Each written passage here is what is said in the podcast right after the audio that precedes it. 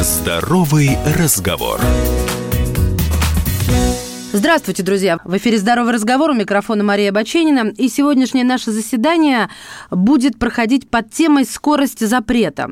Но для начала я напомню, что Всемирная организация здравоохранения в 1988 году объявила 31 мая Всемирным днем без табака, который сегодня входит в систему всемирных и международных дней Организации Объединенных Наций.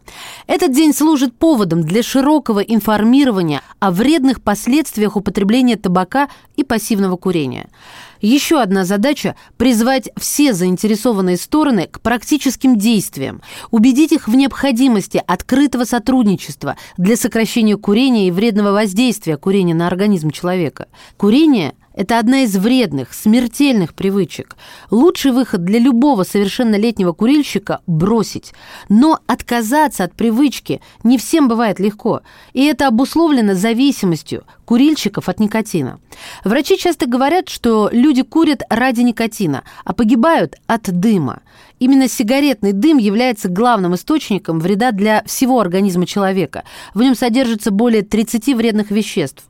Статистические данные говорят, по сравнению с некурящими, длительно курящие в 13 раз чаще заболевают стенокардией, в 12 раз инфарктом миокарда, в 10 раз язвой желудка.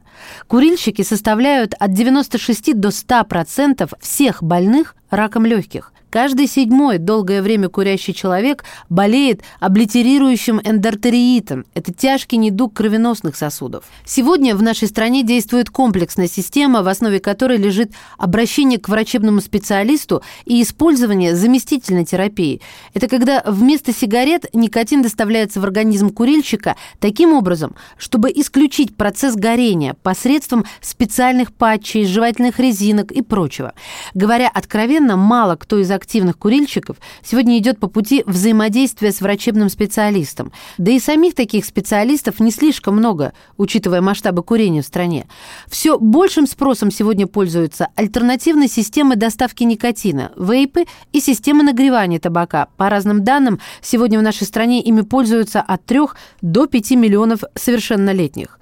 То есть примерно треть от курящего населения. Уже сейчас представлен обширный международный опыт, в рамках которого доступ к таким продуктам для совершеннолетних курильщиков упрощают, исходя из реального потенциала сокращения вредного воздействия. ВОЗ настаивает на необходимости продолжения научных исследований в отношении таких продуктов, и с этим утверждением сложно не согласиться. Ряд исследований уже проведены в нашей стране, и дальнейшая работа в этом направлении может заложить основу для риск-ориентированного регулирования, которое будет учитывать интересы совершеннолетних курильщиков. Теперь конкретнее. Возможность внедрения риск-ориентированного регулирования в здравоохранении. Вот так серьезно мы обозначили тему, и у нас сегодня серьезно серьезные спикеры. Во-первых, представляю вам доктора медицинских наук, врача-терапевта, ревматолога Антон Наумов сегодня с нами. Антон, здравствуйте, добро пожаловать. Здравствуйте. А также исполнительный директор организации «Общественный совет» по проблеме подросткового курения Анна Сорочинская. Анна, здравствуйте. Здравствуйте. В России продолжается развитие табачного регулирования, ужесточаются правила продажи различных видов продукции – Увеличиваются административные штрафы, предполагается даже криминализация оборота без лицензии. С одной стороны, аксиомой является недопущение доступа несовершеннолетних к табачной и никотиносодержащей продукции. Но вместе с тем, в случае совершеннолетних курильщиков, ряд современных продуктов, особенно такие сниженный вред, которых научно доказан, могут быть способом модифицировать риски для здоровья или даже совсем отказаться от вредной привычки в перспективе. При этом, по данным различных соцопросов именно совершеннолетние, заядлые, я подчеркиваю, курильщики, являются численной базой в России, такие, чья зависимость от вредной привычки сильна настолько, что отказаться от нее, ну, с наскока, скажем так, руководствуясь госзапретами, вряд ли, конечно, получится. Количество таких курильщиков в нашей стране остается неизменным на протяжении пяти лет. Действенен ли запретительный подход? Возможно ли внедрение рискоориентированного подхода, так широко анонсированного президентом нашей страны на дистанции нескольких последних лет? А, я имею в виду, конечно же, подходы в здравоохранении. И что для этого необходимо предпринять? А, сегодня об этом будем говорить с нашими экспертами. И в первую очередь я бы хотела обратиться к лидеру общественного совета по проблеме подросткового курения Анне Сорочинской и спросить э, вот о чем. Анна, вы как активный участник процесса обновления табачного законодательства, скажите, пожалуйста, насколько эффективны или неэффективны современные нормы, ну, возможно, что-то требует дополнительной доработки? Спасибо за вопрос. Э, да, я считаю, что, конечно, те э, новые законодательные меры, которые вот уже скоро вступят в силу, которые были недавно приняты, они, конечно, будут э, влиять на степень снижения потребления табачной продукции и электронных систем доставки никотина, прежде всего а, среди подростков и молодежи. На мой взгляд, выработан такой нужный и правильный комплекс мер. Наверное, можно потом наблюдать за тем, как эти запреты будут э, исполняться, и, возможно, появятся какие-то новые законодательные инициативы, они тоже будут иметь право на жизнь. Но то, что э, уже предусмотрено сегодня, во-первых, э, очень важно, но это опять-таки с точки зрения подросткового курения, запрет на продажу жидкости для электронных систем доставки никотина а, без никотина. А, меня немножко смущает сейчас э, э, очень много заголовков в СМИ о том, что несовершеннолетним запретили продавать вейпы. На самом деле вейпы и жидкости несовершеннолетним запрещено продавать уже почти три года в августе 2020 года этот запрет вступил в силу. Поэтому, на самом деле, вот я хотела бы подчеркнуть, да, что эту продукцию давно запрещено продавать несовершеннолетним. И все, что изменилось э, с точки зрения продажи несовершеннолетним в законодательстве в новом, это вот продажа жидкости без никотина, очень правильный шаг. А также я считаю, что правильно а, то, что запретили а, открытую выкладку, демонстрацию в магазинах, павильонах а, устройств для потребления да, а, жидкости никотин содержащие. Это тоже правильная мера. А, до этого было запрещено а, демонстрировать в открытой выкладке а, в магазине могла быть только жидкость и одноразовые электронные сигареты. Правильно, что запретили продажу устройств и самих вейпов через интернет. До этого можно было, нельзя было продавать только жидкость. Ну и сигареты обычные да, в розницу. То есть это все очень правильные меры. А также хорошо, что повысили штрафы за продажу вейпов, табака и жидкости несовершеннолетним. А теперь это до 600 тысяч на юридическое лицо, практически в два раза штрафы повышены. Это также правильная мера. А повышена ответственность для тех людей, которые помогают детям приобрести эту продукцию. К сожалению, у нас достаточно много таких, в кавычках, добрых взрослых покупателей, которые по просьбе подростков э, помогают приобрести эту продукцию. Вот здесь штрафы тоже повышены. Но, э, тем не менее, хотелось бы подчеркнуть, что повышение штрафов часто не приводит э, к результату. То есть здесь надо нужны не только запреты и новые запретительные меры, но, как мне кажется, нужны еще и какие-то дополнительные меры, которые позволят контролировать исполнение да, вот этих вот запретов что у нас, как мне кажется, сейчас очень сильно страдает, особенно в части продажи э, несовершеннолетним вейпов и табака. Это просто, я считаю, что это просто беда какая-то. И именно поэтому, мне кажется, сейчас вот настолько популярна среди подростков и молодежи вся эта продукция. Поскольку запрет появился уже три года назад, но он э, просто нарушается продавцами повсеместно. Нельзя, конечно, сказать, что все магазины нарушают. Да, есть законопослушные, особенно если это какая-то крупная розница, федеральные, локальные крупные сети, супермаркеты, они соблюдают закон. Мы ну, периодически мониторим ситуацию, очень хорошо знаем эту ситуацию в разных городах продает мелкорозничная торговля. И тут вот Просто очень сложно эту проблему решать. Штрафы повысили вот как раз три года почти, да, восемь раз. Но мы не увидели вообще никакого результата. Сейчас повысили штрафы еще в два раза, и мы можем опять не увидеть результата, потому что нету контроля. А контроля нету по двум причинам. Во-первых, у нас в стране сейчас действует уже почти год мораторий на проверки бизнеса, включая того бизнеса, который продает табак и вейпы. А, вот как нам кажется, надо пересматривать эту меру. То есть это на самом деле правильная мера, она была предусмотрена из экономической ситуации в стране, но есть э, такая сфера бизнеса, да, как продажа вот такой продукции, как алкоголь, как табак. И здесь, мне кажется, должны быть другие условия. И абсолютно однозначно сейчас надо выводить из-под моратория э, вот этот бизнес, который продает эту продукцию. Иначе мы потом не справимся вообще никак. И вот эти новые меры, они не принесут никакого результата. Но даже если этот мораторий мы отменим, У нас в стране существует очень большая проблема доказательной базы, как доказать вообще продажу несовершеннолетнему вейпа или табака. Просто мы занимаемся этим практически ежедневно, мы бываем в торговых точках, и мы знаем уже сейчас, где э, продают эту продукцию несовершеннолетним, но мы мало что можем сделать, потому что не доказать продажу несовершеннолетнему, это надо... А если за руку поймать? Ну вот рейд с вот, полицией, да, да, э, да, уполномоченный да. человек, поймать за руку просто продавца, так сработает? Сработает это, если рядом с подростком будет находиться э, свидетель, взрослый человек, ну желательно, а подростку продадут вейп, а нужно будет э, вызвать полицию, а, дождаться, когда участковый приедет. А, подросток должен дать показания, продавец должен дать показания и принять и согласиться с тем, что он нарушил да, запрет. После этого вот эти все документы обрабатываются и направляются в Роспотребнадзор. Роспотребнадзор их рассматривает, и там уже может быть наложение штрафа в перспективе. Эта вот схема, она просто не рабочая. То есть даже мы, общественные организации, имея волонтеров и сотрудников, которые да, вот там работают с торговыми точками, ни у кого нет такого ресурса, чтобы такое количество точек вот таким способом проконтролировать. Во-первых, разрешить а, участие несовершеннолетнего волонтера в контрольных закупках. Вся проблема в том, что сейчас МВД, Роспотребнадзор, они не могут привлекать для контрольных закупок несовершеннолетнего волонтера. Коллеги, прервемся буквально на несколько мгновений и вернемся к этому важному и актуальному разговору. Здоровый разговор. И снова здравствуйте. Это «Здоровый разговор». Меня зовут Мария Баченина. Сегодня в гостях в эфире «Комсомольской правды» я принимаю доктора медицинских наук, врача-терапевта, ревматолога Антона Наумова, а также исполнительного директора Организации «Общественный совет по проблеме подросткового курения» Анну Сорочинскую. Я напомню, мы говорили о том, насколько эффективны меры по запрету продажи никотиносодержащей продукции несовершеннолетним.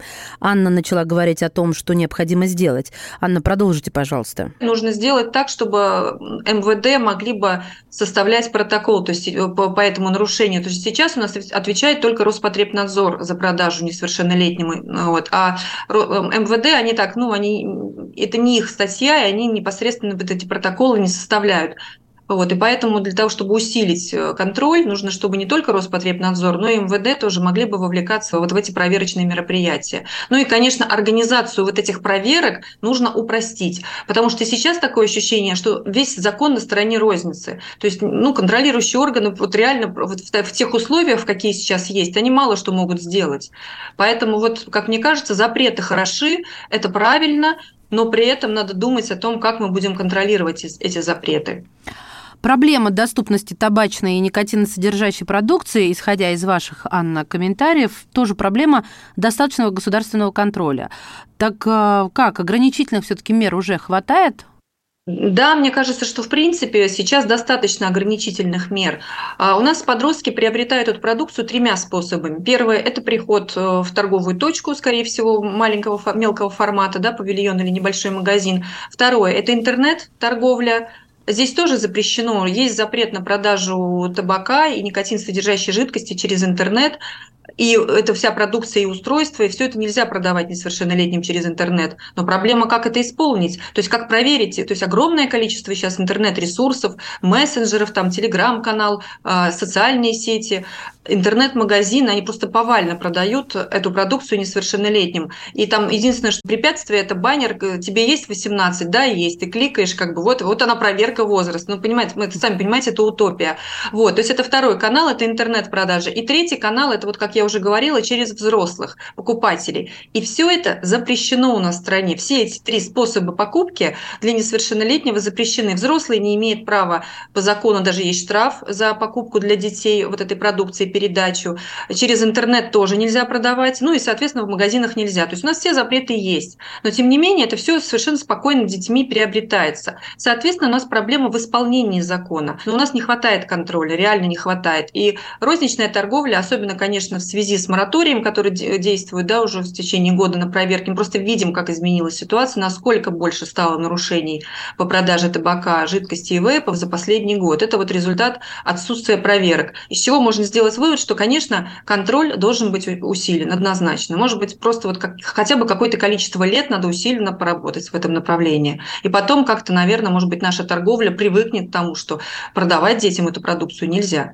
А что вы скажете о серьезных и долгосрочных исследованиях, которые могли бы помочь детально разобраться в последствиях употребления вот, а, систем а, доставки, ну и так далее? Вот то, что мы называем электронных систем ну, на мой взгляд, у нас сейчас недостаточно э, исследований, особенно в долгосрочной перспективе, которые бы доказывали, да, а, там, не знаю, что вреднее, курить вейп или курить э, табачную. Понятно, что лучше вообще ничего не курить, это естественно, да, Понятно, что... А, и еще, кстати, такой момент. Сейчас что исследовать? А сейчас на, на рынке, судя по, по выступлениям Минпромторга и других вот э, различных центров, которые проводят исследования на рынке, у нас практически 90% контрафактной жидкости продается да, на рынке электронных сигарет. Среди этих 90% понятно, что часть там не уплатила налоги, но часть это вообще какая-то непонятная, произведенная непонятно где и непонятно откуда произведенная жидкость. Вот это самое опасное. Поэтому, как мне кажется, что нужно, конечно, эти исследования должны проводиться, должны проводиться в долгосрочной перспективе, и исследовать надо ту жидкость, которая вот сейчас, э, после обеления рынка, сейчас у нас государство очень серьезно работает над тем, чтобы обелить рынок электронной всей этой продукции, вводится а, маркировка теперь на на каждой бутылочке с жидкостью будет специальный QR-код, а, ну, цифровая марка стоять, через которую потребитель может и любой контролирующий орган, и сам продавец может определить а, легальность жидкости, ее происхождение, где она произведена, откуда она там пришла, да, и так далее. То есть вот это поможет убрать, убрать ту жидкость, которая просто наиболее опасна. Потому что вреден же не сам вейп, а то, что туда заправляют, да, и тут вот как раз вот обеление рынка поможет как раз ну, тем курильщикам, которые на сегодня сегодняшний день не могут отказаться от курения, да, используют электронные системы доставки никотина, как, как минимум покупать хотя бы качественную жидкость, да, чтобы было меньше рисков для здоровья. А вот после этого, наверное, надо будет тогда, когда мы уберем с рынка вот эту всю продукцию непонятного происхождения, после этого надо, конечно, проводить долгосрочные исследования а, вот той разрешенной да, жидкостью, которая будет продаваться. Для справки, для наших слушателей, системы доставки никотина требуют исследований с вовлечением производителей, и это факт. Но ряд исследований уже был проведен в России. Например, в 2018-м сотрудники Северо-Западного научного центра гигиены и общественного здоровья Роспотребнадзора России провели исследования в области поиска решений по минимизации риска здоровью человека от табакокурения, в том числе здоровья тех, кто вынужденно вдыхает сигаретный дым, то есть пассивных курильщиков. Авторы научно-исследовательской работы изучили изменения состава воздуха в закрытых помещениях при при различных способах потребления табака или никотина и оценили риски для здоровья человека на основе гигиенических и санитарно-химических исследований и экспертиз. В результате серии из 12 экспериментов по потреблению табака или никотина различными способами в закрытом помещении и компонентного анализа состава воздуха исследователи получили сводные статистически обработанные данные. По итогам сравнения трех категорий продуктов наиболее значительные значительное загрязнение воздуха вредными компонентами было отмечено при курении обычных сигарет, в то время как потребление электронных систем доставки никотина и электрических систем нагревания табака характеризуется значительно меньшими уровнями их выделения. На совершеннолетних потребителей только разных типов, э, назову так, инновационных электронных систем сегодня приходится более 10 миллионов человек, а совершеннолетних курильщиков, большая часть которых э, это взрослые люди, сильной зависимостью, свыше 30 миллионов человек их в итоге. А, и, конечно же, важно учитывать их интересы. И вот мне кажется, чтобы вести диалог, его нужно вести, э, он должен быть основан на научных доказательствах, на фактических профилях риска для разных групп населения. И это могло бы быть, на мой взгляд, отражением, лучшим отражением интересов а, тех самых курильщиков, которые э, не могут отказаться с легкостью от этой привычки. Интересно еще и то, что при разработке внедренных мер а, наши законодатели опирались на меры рамочной конвенции а, Всемирной организации здравоохранения по борьбе против табака. Вместе с тем, международные исследователи уже несколько лет выступают а, с критикой этой рамочной конвенции, отмечая ее слепые места, а именно это отсутствие достаточного количества исследований, научных доказательств, которые бы доказали позицию ВОЗ в отношении инновационной продукции, или либо легли в основу более гибких норм. Одним из самых заметных критиков рамочной конвенции ВОЗ по борьбе против табака является бывший директор Департамента хронических заболеваний и укрепления здоровья организации. Зовут его Роберт Биглхолл. И в своей нашумевшей статье для журнала «Ланцет», одного из самых авторитетных журналов о медицине, он отмечал, что несмотря на то, что альтернатива вот этой рамочной конвенции ВОЗ по борьбе против табака, а, альтернатив на сегодняшний день нет. И ее нормы значительно отстали от современности, особенно в части электронных систем доставки никотина, вейпов, электронных систем нагревания табака. Мы а, во время подготовки к нашей сегодняшней программе а, связались с ним, задали ему вопросы, по его мнению, научные доказательства из разных частей мира со временем действительно могут переубедить Всемирную организацию здравоохранения, и постоянно растущий спрос вот на эту инновационную продукцию а, будет этому способствовать. Ну, кажется, что политические решения могут значительно опередить обмен научной информацией. Так или иначе, а, что думают о проблеме врачи? Какие последствия ждут совершеннолетних а, курильщиков? Слово вам, Антон. Слушаю вас внимательно. Во-первых, я хочу начать с того, чтобы повторить еще раз, что подростков действительно необходимо и несовершеннолетних всех оградить от использования никотин-содержащей продукции. Это действительно аксиомы на пути решения вот существующих проблем. В этом отношении, конечно, находятся ведения профильных экспертов. И я очень рад сегодня с одним из таких участвовать в эфире.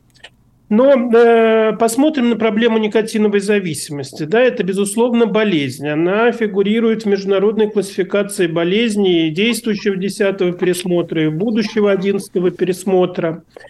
И вот э, если вообще говорить об ограничениях и запретах, то, конечно, важно помнить, что если совершеннолетний, тем более уже достаточно взрослый человек является заядлым курильщиком – и у него сильная никотиновая зависимость, то никакие запреты действовать не будут, и мы это хорошо знаем из вот э, врачебного опыта. И, конечно, э, нужно использовать различные существующие на сегодняшний день меры по борьбе э, с никотиновой зависимостью. Это и психологическая поддержка пациентов, и специальные программы. Но и вот все больше и больше набирает обороты и значимость концепции модификации рисков именно вот в никотиновой зависимости зависимости. Среди этой электронной продукции есть э, такие продукты, как электронная система нагрева табака. И вот в терапии пациентов с, никотин, э, с никотиновой зависимостью, сильной никотиновой зависимостью, я бы вот рассматривал это как некий этап. Коллеги, прервемся буквально на несколько мгновений и вернемся к этому важному разговору. Сегодня в гостях в эфире «Комсомольской правды» доктор медицинских наук, врач-терапевт, ревматолог Антон Наумов, а также исполнительный директор организации «Общественный совет по проблеме подросткового курения» Анна Сарачинская. Здоровый разговор. Здравствуйте, это «Здоровый разговор» у микрофона Мария Баченина. Сегодня в программе доктор медицинских наук, врач-терапевт-ревматолог Антон Наумов, а также исполнительный директор организации «Общественный совет по проблеме подросткового курения» Анна Сарачинская. Важно помнить, что ядро курящего населения в стране – это люди среднего возраста с сильной зависимостью от вредной привычки. Никакие чрезмерные законодательные запреты не заставят их бросить.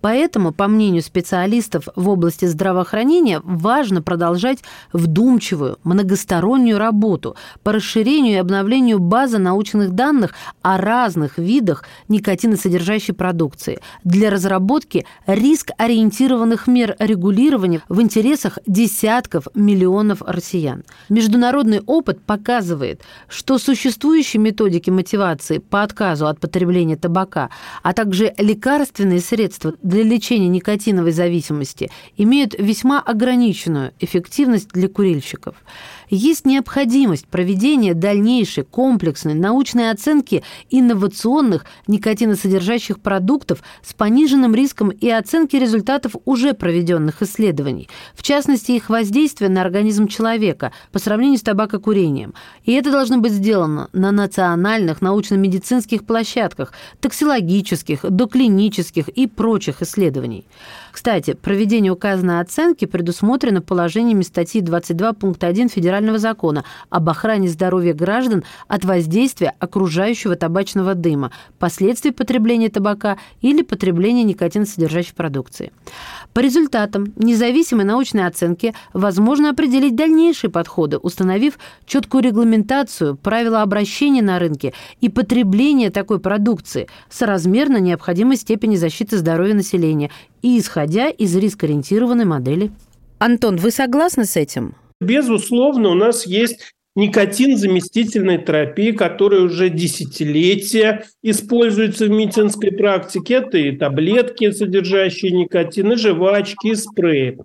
Но и хорошо известно, что 30-40% тех, кто переходит на этот шаг, да, вот никотин-заместительной терапии, либо по причине непереносимости вот всех этих форм таблетированных спреев, э, жвачек, э, пластырей, либо по недостаточному психологическому эффекту, ведь теряется образ, да, привычка, вот э, курение, выпускание дыма, 30-40% просто оказывается это неэффективно.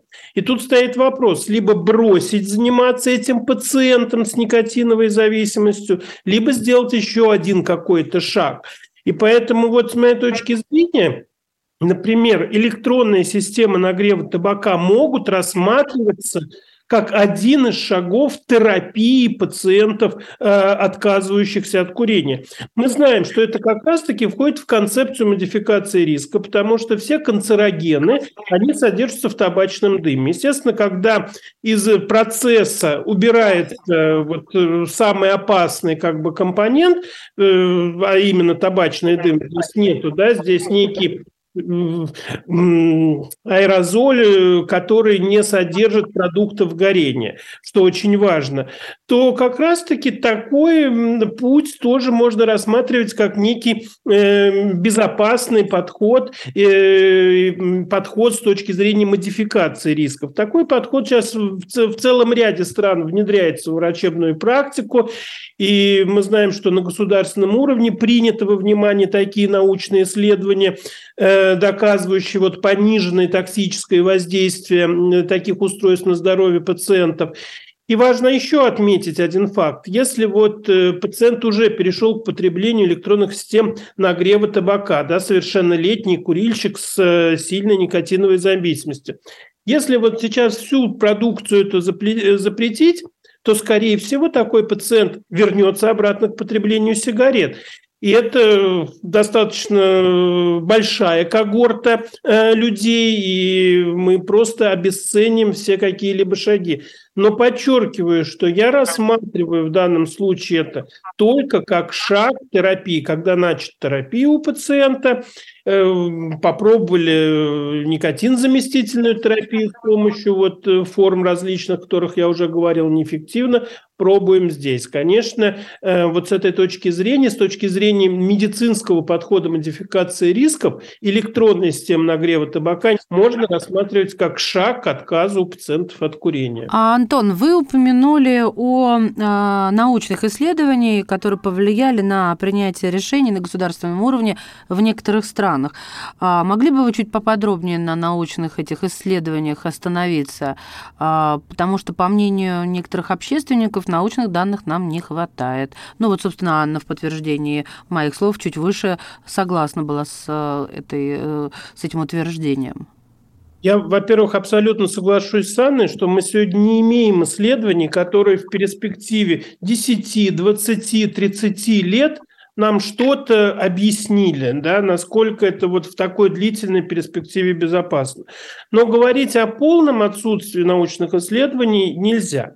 Опять же, здесь э, принимаем во внимание, что есть научные исследования, касающие электронных систем нагрева табака. Во-первых, очень большое количество исследований самого аэрозоля, которое действительно подчеркивает, что по различным параметрам, канцерогенным, вредным продуктам в горении табака, вот в этом аэрозоле из электронных систем нагрева табака на 90-95% понижено вот количество различных веществ, содержащихся в табачном дыме. Потому что раздражающий эффект от запаха наступает гораздо раньше, чем возможное токсическое действие. Кроме того, Краснодарским Всероссийским научным исследовательским институтом табака, махорки и табачных изделий был проведен анализ механизма образования аэрозоля сигарет и электронных систем нагревания табака. Приведена сравнительная характеристика химического состава аэрозоля табачного дыма и электронных систем нагревания табака. В ходе исследований по определению содержания никотина, влажного конденсата монооксида углерода бензопирена, бензола бутадиена, табачных специфических нитрозаминов, формальдегида, ацетальдегида, акролеина, в аэрозоле стиков для электронной системы нагревания табака, дыме стандартной сигареты, это такая усредненная образцовая сигарета, и пяти наиболее продаваемых марок сигарет в России. И вот после анализа полученных данных установили, что содержание определяемых токсичных компонентов в аэрозоле электронной системы нагревания табака значительно ниже по сравнению с контрольной сигаретой и пятью наиболее продаваемыми марками сигарет в России.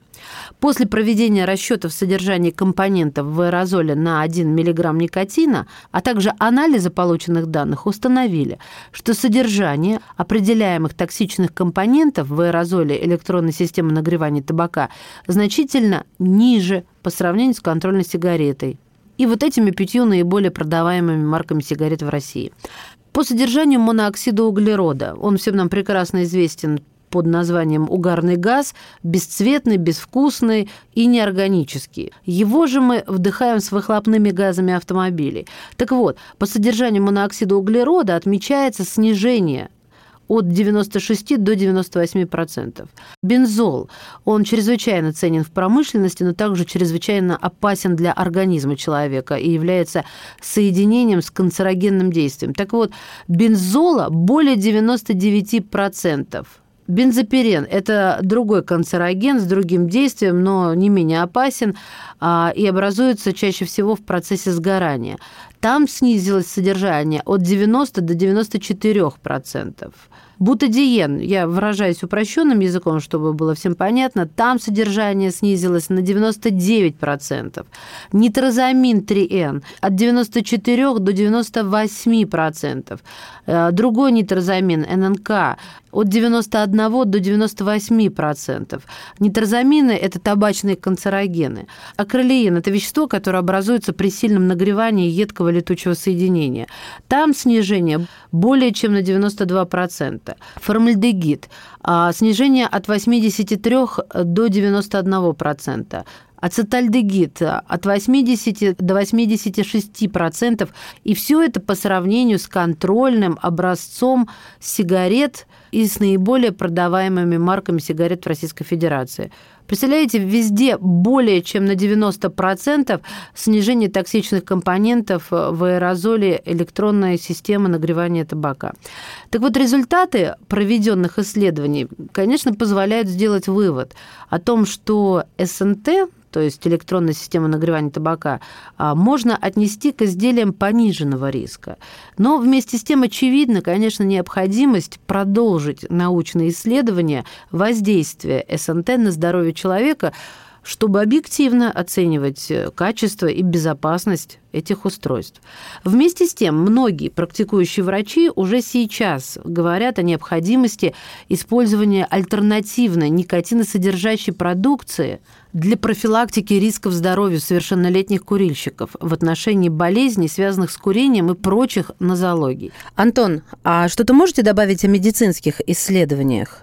Но есть ряд исследований в клинике, которые некоторые, конечно, там на протяжении 90 дней, 180 дней, но показывают, что маркеры, свидетельствующие о разных заболеваниях, которые мы так или иначе ассоциируем э, с никотиновой зависимостью, на коротком промежутке исследований, они действительно э, снижаются там в крови, там по дыханию некоторые исследования. Сейчас возьмем небольшую паузу и снова вернемся в эфир. Сегодня в здоровом разговоре следующие эксперты. Доктор медицинских наук, врач-терапевт, ревматолог Антон Наумов, а также исполнительный директор организации «Общественный совет по проблеме подросткового курения» Анна Сорочинская. Здоровый разговор. И снова здравствуйте. Это «Здоровый разговор» в студии Мария Баченина. Говорим сегодня с доктором медицинских наук, врачом-терапевтом и ревматологом Антон Наумов сегодня в гостях, а также исполнительный директор организации «Общественный совет» по проблеме подросткового курения Анна Сорочинская. Приведу вам один из недавних примеров. В 2022 году ученые НМИЦ онкологии имени Блохина завершили крупное клинико-эпидемиологическое когортное исследование по изучению влияния отказа от курения на прогноз заболевания после того, как пациенту был поставлен диагноз рак легкого. В исследовании участвовали 517 больных с подтвержденным диагнозом рака легкого. Они проходили лечение с 2007 по 2016 год как раз в больнице имени Блохина и в эпидемиологическом московском диспансере номер один. И они все курили на момент постановки диагноза. И вот исследование показало, что продолжение курения после постановки диагноза ухудшает прогноз больных с немелкоклеточным раком легкого легкого. И наоборот, отказ от курения даже в процессе заболевания ведет к улучшению прогноза онкопациентов. Онколог Давид Заридзе, доктор медицинских наук, профессор, член-корреспондент РАН и прочее, прочее. Он ведущий автор исследования, ссылаясь на материалы этого исследования, подчеркивает, что программа лечения онкобольных должна включать научно обоснованные методы отказа от курения в виде клинических рекомендаций по отказу курения для онкологических больных. Важно разработать такие рекомендации с учетом напряженного психологического состояния онкопациентов. Курильщикам, которые не могут или не хотят отказаться от курения, целесообразно представить менее опасную и приемлемую альтернативу электронной системы доставки никотина или электронной системы нагревания табака. Их использование для многих курильщиков могло бы стать переходным этапом к полному отказу от курения.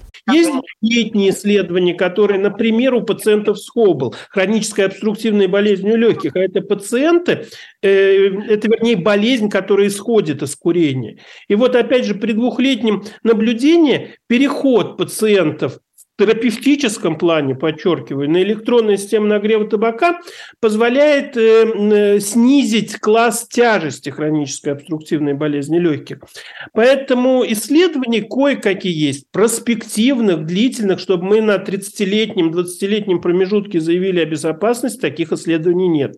Это очень важно. И это говорит о том, что эти исследования, конечно, важно продолжать, чтобы располагать наиболее актуальными данными и вести, конечно, диалог уже с серьезными научными подтверждениями.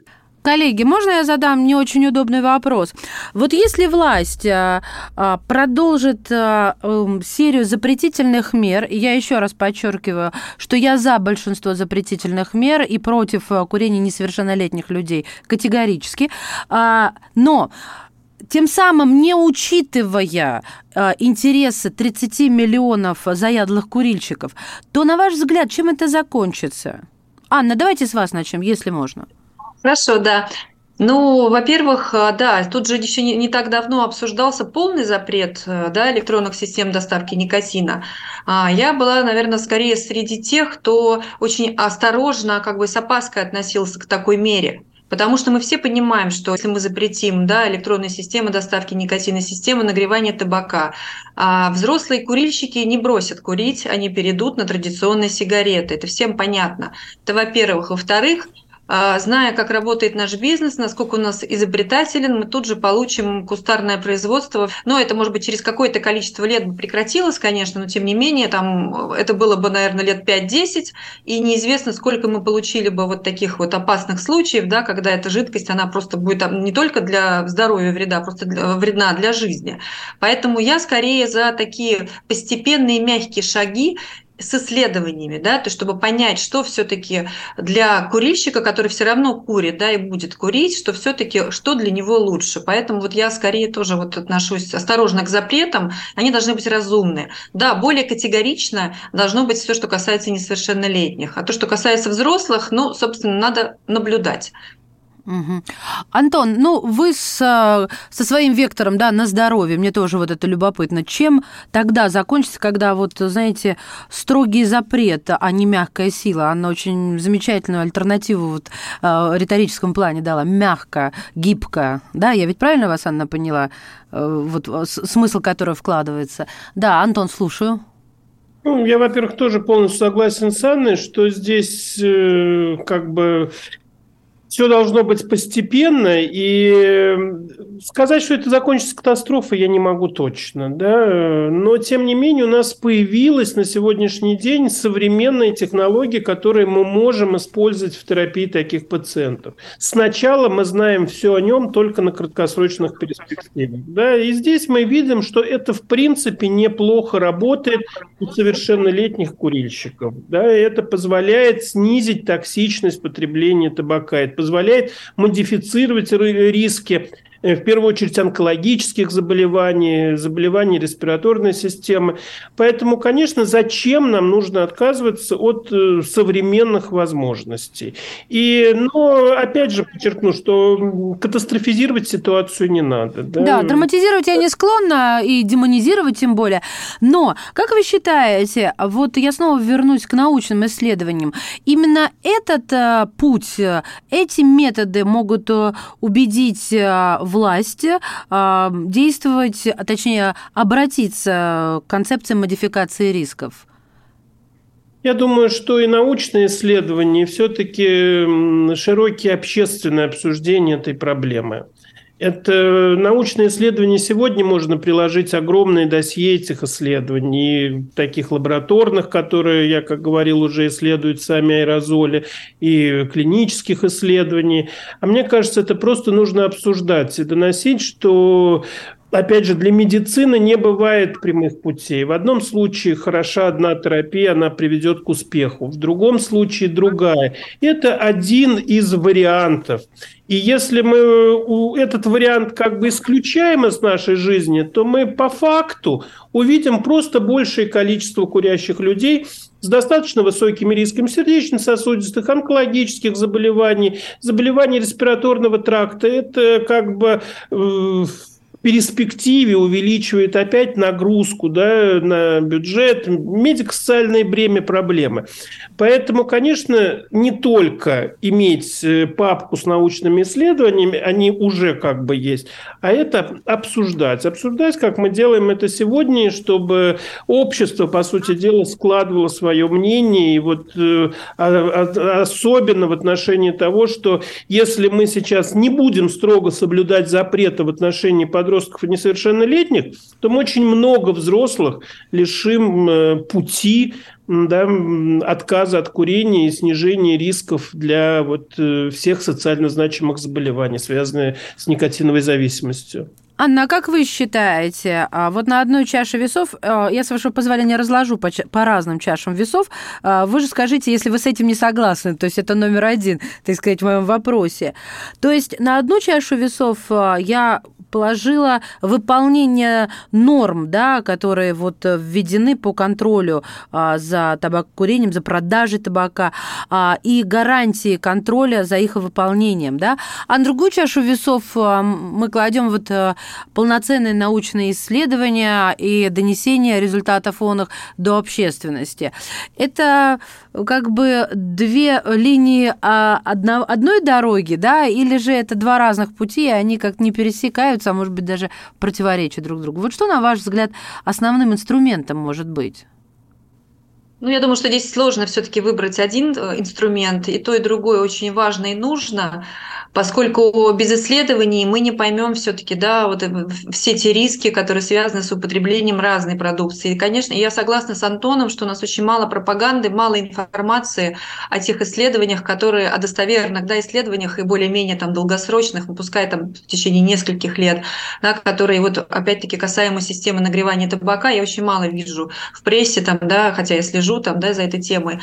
Вот, поэтому исследования нужны обязательно, и, ну, и, ну и исполнение запретов тоже необходимо, потому что ну вот, к примеру, э, опять-таки возвращаясь к несовершеннолетним, а, все-таки э, уж очень большой процент детей на сегодня могли бы не курить в том случае, если бы розница соблюдала запрет на продажу этой продукции до 18 лет. Уже есть различные исследования Рамира там, и других компаний, которые показывают, что практически половина детей могли бы не начинать курить в том случае, если бы сигареты были недоступны для них. Это очень много. Поэтому а, однозначно выполнять запреты, хотя бы вот то, что касается несовершеннолетних, несовершеннолетних, добиваться их исполнения. Может быть, там, не знаю, какая-нибудь открытая выкладка, продажа вейпов э, и сигарет там на ярмарках, там еще какие-то меры, которые, конечно, тоже важны.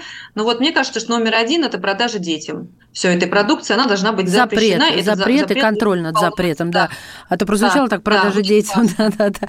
А, да. Коллеги, да. я вас от всей души благодарю и, с вашего позволения, констатирую, что пока в споре науки и политики побеждает последнее. Но с поправкой на безоговорочное согласие, конечно, политиков следовать научным методам.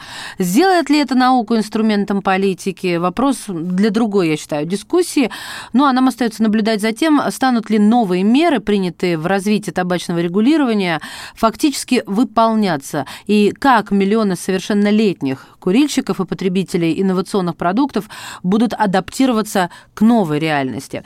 Сегодня хочу поблагодарить наших экспертов. В гостях у нас была исполнительный директор организации «Общественный совет» по проблеме подросткового курения Анна Саранчинская. Спасибо вам большое и доктор медицинских наук, врач-терапевт, ревматолог Антон Наумов. Спасибо большое. Спасибо вам. Здоровый разговор.